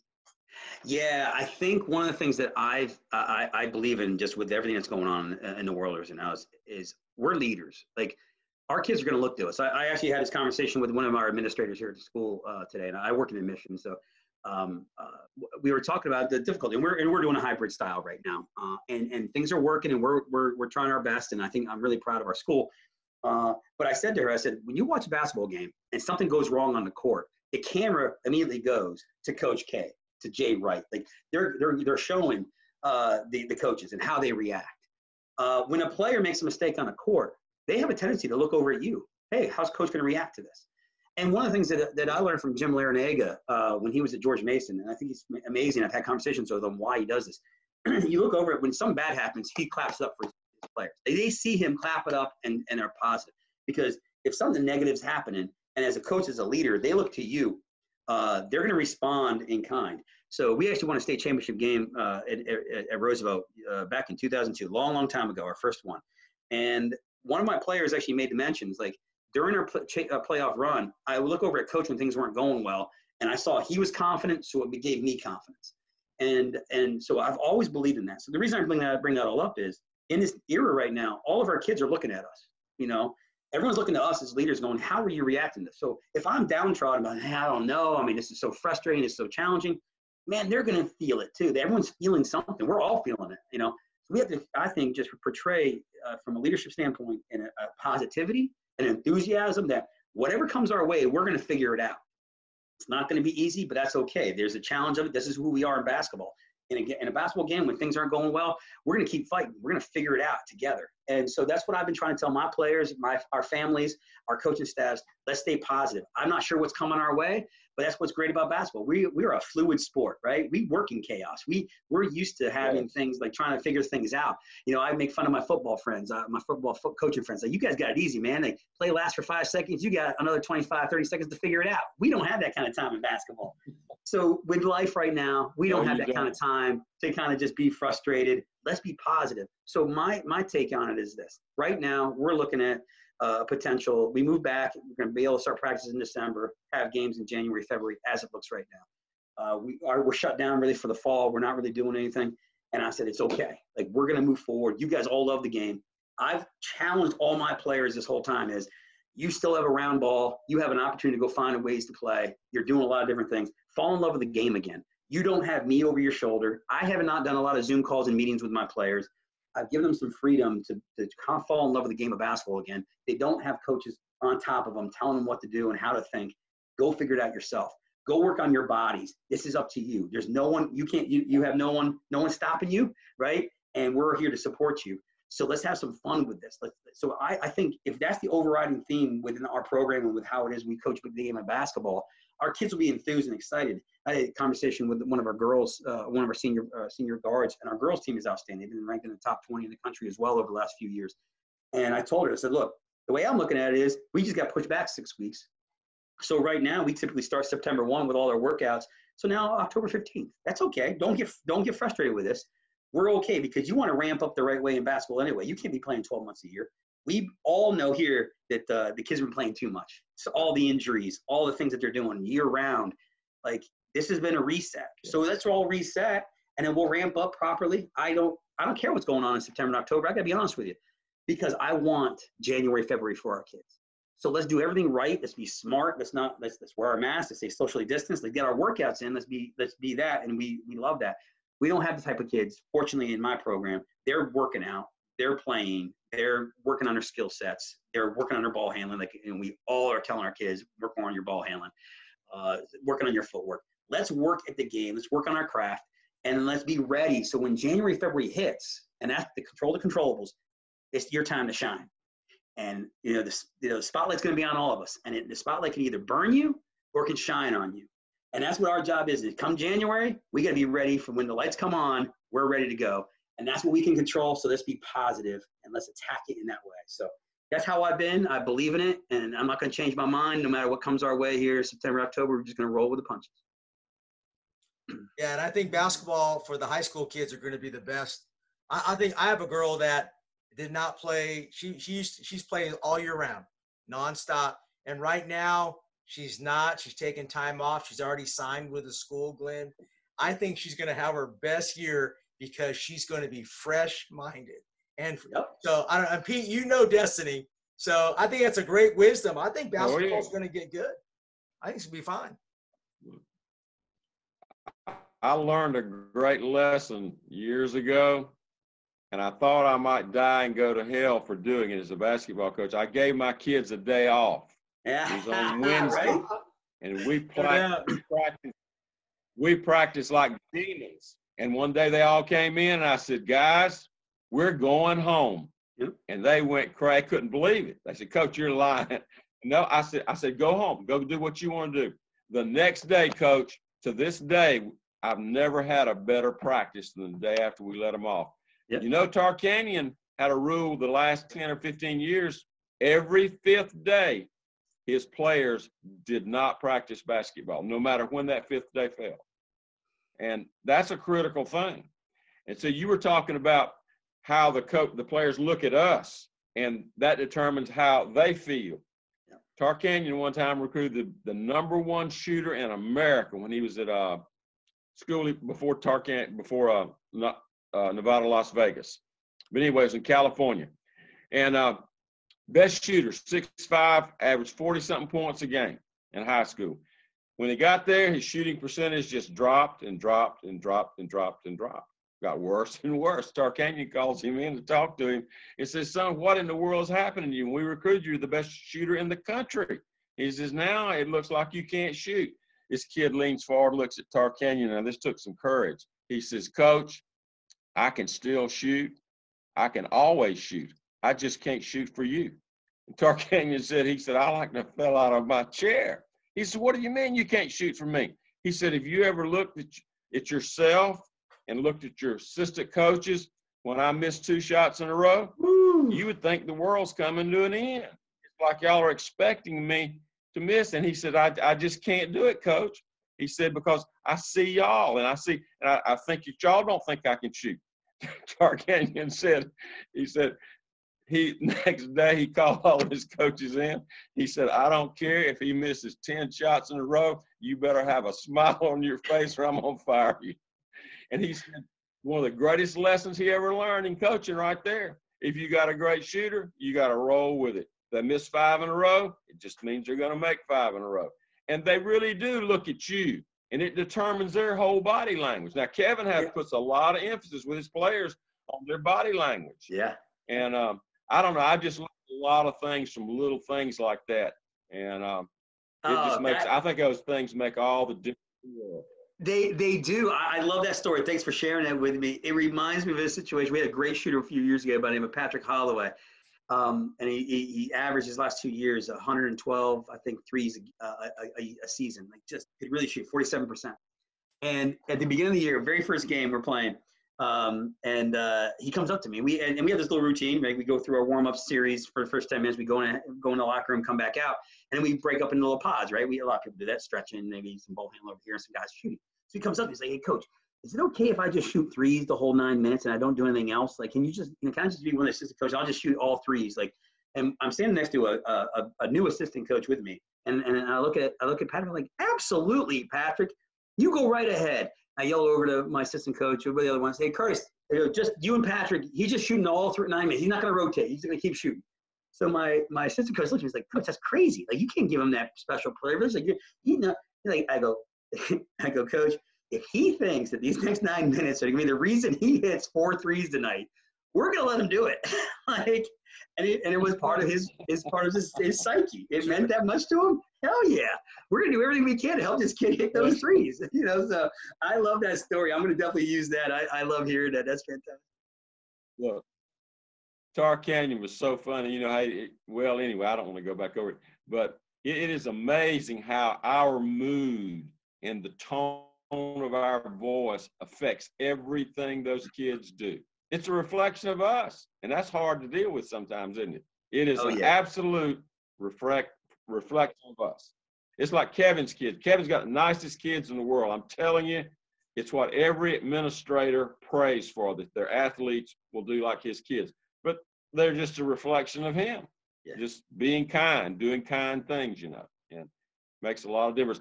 Do you remember the first black player that ever played in the SEC? Played at Alabama for CM Newton. He was the number first black player ever in the SEC. He led, I think he averaged like 16, 17 rebounds in game a game in high school. Anyway, his rebounding just went down and down and down and down and down. CM calls him into the office. Says, "Son, look, what in the world?" Just like the shooter says, "What in the world's got got into you?" Said, "I just can't figure it out. You're the best rebounder we've ever seen, and now you're down here in single digits on rebounding." He looks over at CM and says, "Coach, well, you're gonna have to answer a question for me. Do you want me to rebound or do you want me to block out?" and CM said, What do you mean? The coach, do you want me to rebound, get the ball, or block out? CM said he just rocked back and said, Son, you don't worry about a thing. You just go get the ball. CM said his rebounding went straight up. Number one rebounder in the SEC that year. See how all of our, our ditty bops, like blocking out, is so critical. And you got coaches now like Durden, our friend. It's your forearm, man. Right. Just right. Forearm under the neck.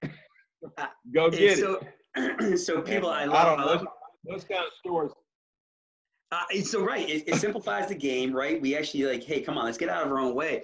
I, I, I, I, so many conversations I have with people like, hey, so how do you work on contests? You know, like, do you have two footed? How you come out? Do you close out? High hand? Like, what are you doing? I'm like, eh, just get there. I, don't- I, don't- I, don't, I don't care. Just get there. Like, I'll, I'll break it down. We'll try to show some things, but like, you just need to get there. Like, you know, let's not be so technical with every little thing and every aspect of our, our game. And that's that's a perfect example. I mean, that's that's so true. That's why with even rebounding, we don't do uh, with our rebound. If, if we're gonna do some sort of rebounding stuff, it, it, it's just hit and go. Just go get the ball. Like we want to talk about rebounding out of the area. I think it's just we get too technical. I think we have too much time on our hands. I really do. I think we just have too much time. We're recreating things. You know. I got it down to one phrase, and we just said, I just said, look, just hit and get. Yeah. Hit and get with that forearm, you know, just hit, bump, go get it. Yeah. And uh, one of our friends, uh, Coach Hicks from up in Alabama, that plays at Loyola Marymount, that's what we did. He uh, he was a big emphasis on teaching offensive rebounding. Yeah. And it was a little thing, but Kevin, I thought that was great because I had I had never really just taught my kids and put emphasis on go get the offensive rebound. But it makes all his was it if when they block you out, you spin move every time. Just spin. and go to the boards. But simple things. Simple yeah, things. absolutely. Just getting them to be active, right? Just I mean that, just, that right there, just spin. It just Right. it tells it just reminds them to be active and be mo- in movement. And then when you're in movement, good things happen. Yeah, it's so true. Yes, it does. the game of coaching is it's more of an art than a science almost. Uh, there's a lot of little things in it, and I know that hey, we learned a lot from you, Coach Glenn. We really appreciate you joining us. I know you're a you're an unbelievable coach. Thank you for taking the time and sharing with us. Oh, I, I'm happy to do this anytime with you guys. Uh, this was a lot of fun for me, and uh, obviously learning a lot from you guys, and just having this dialogue and communication. Obviously, we walk away going, "Okay, hold on." It kind of fortifies a little bit of some of the things that we already have in our minds, or you know, hey, I need to kind of revisit this a little bit and make sure I tighten this part up because we're constantly in, in that motion, and because we've been out of the game so much right now. Uh, there's going to be some things that uh, we have to all kind of figure out how to kind of make sure that we don't, don't don't try to do too much when we get back, right? Aren't too eager with our guys, but also and our girls, and just but also like give them the the, the, the proper building blocks. Is uh, the enthusiasm that we all have for the game has got to shine through, but our message can't be jumbled when we get back and try to cram everything in in a short period of time. And we have to be patient with them and yet keep pushing. And that's going to be a lot of fun. So I I hope you have a, a chance to have a season. Uh, Pete, uh, I tell you, I can't. I t- tell you how much I enjoyed uh, listening to some of the stories and and and hearing you. And and uh, I think we if we can do this again, I would love to be in- involved and maybe even listen in on somebody else uh, uh, that that joins in too. So uh, thanks for this. Yeah, Yeah, thanks for this. I would, Yes. I would love to talk to you about the fast break. I can always talk about that. But I remember old Tarkanian. I'm a one, two, three guy. If I got to have more than three things to, to teach you something, I'm not going to teach it to you. One, two, three. And Tarkanian always said, every time you give your kids one more thing to do, their feet get just a little bit slower. And I, I found that to be true.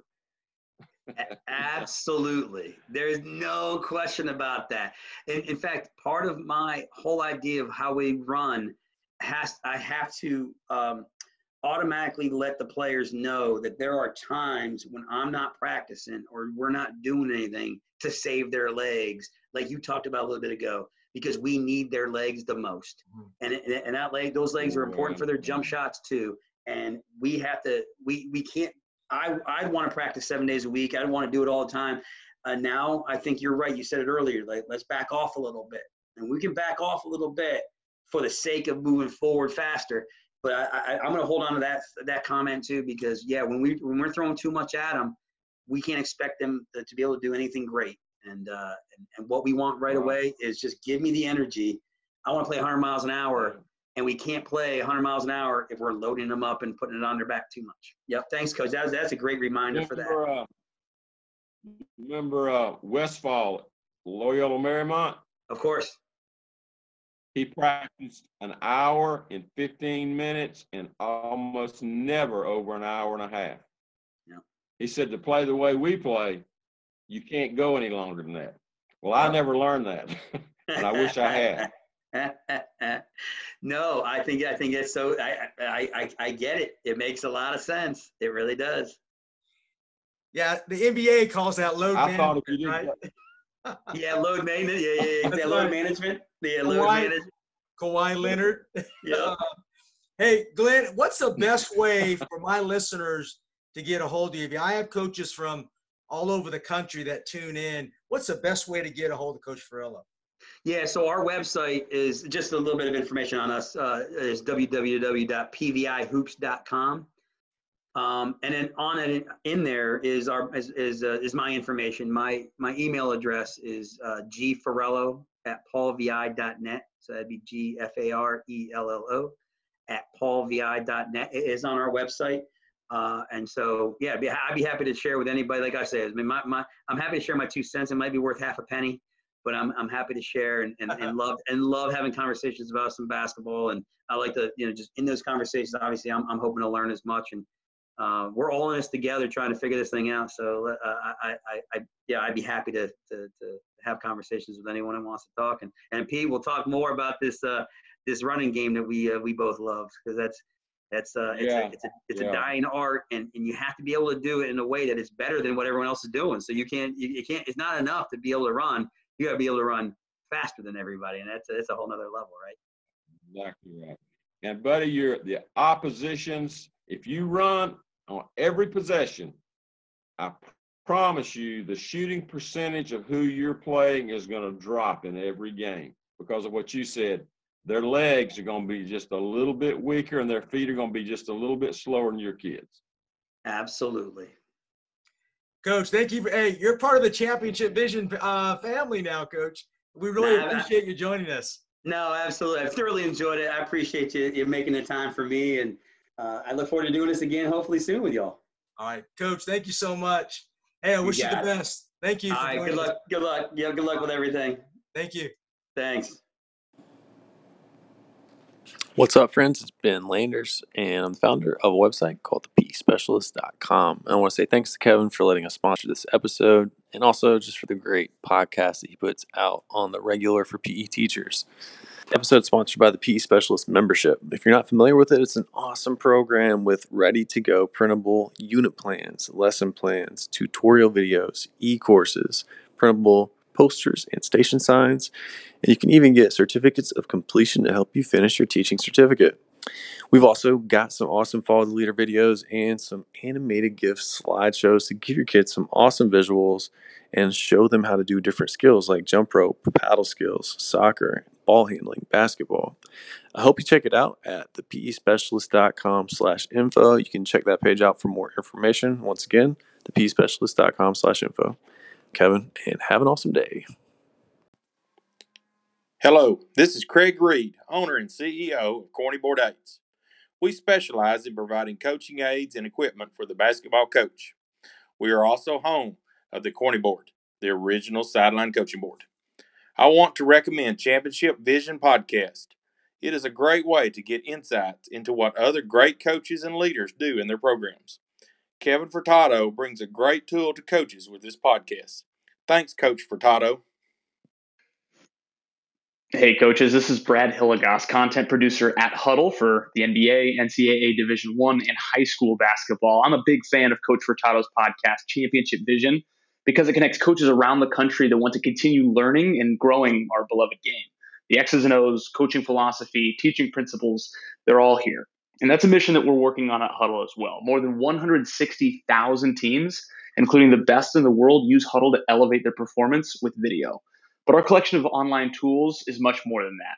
Mobile, desktop apps, smart cameras, video editing, data analytics software, the list goes on. But our goal is to help coaches like you teach the game in a modern way, whether that's connecting with your athletes, communicating your game plan, or looking to gain a competitive edge. And if you want to see how Hudl can help your program, visit hudl.com. That's H U D L.com to learn more. And of course, keep listening to the Championship Vision podcast to never stop learning.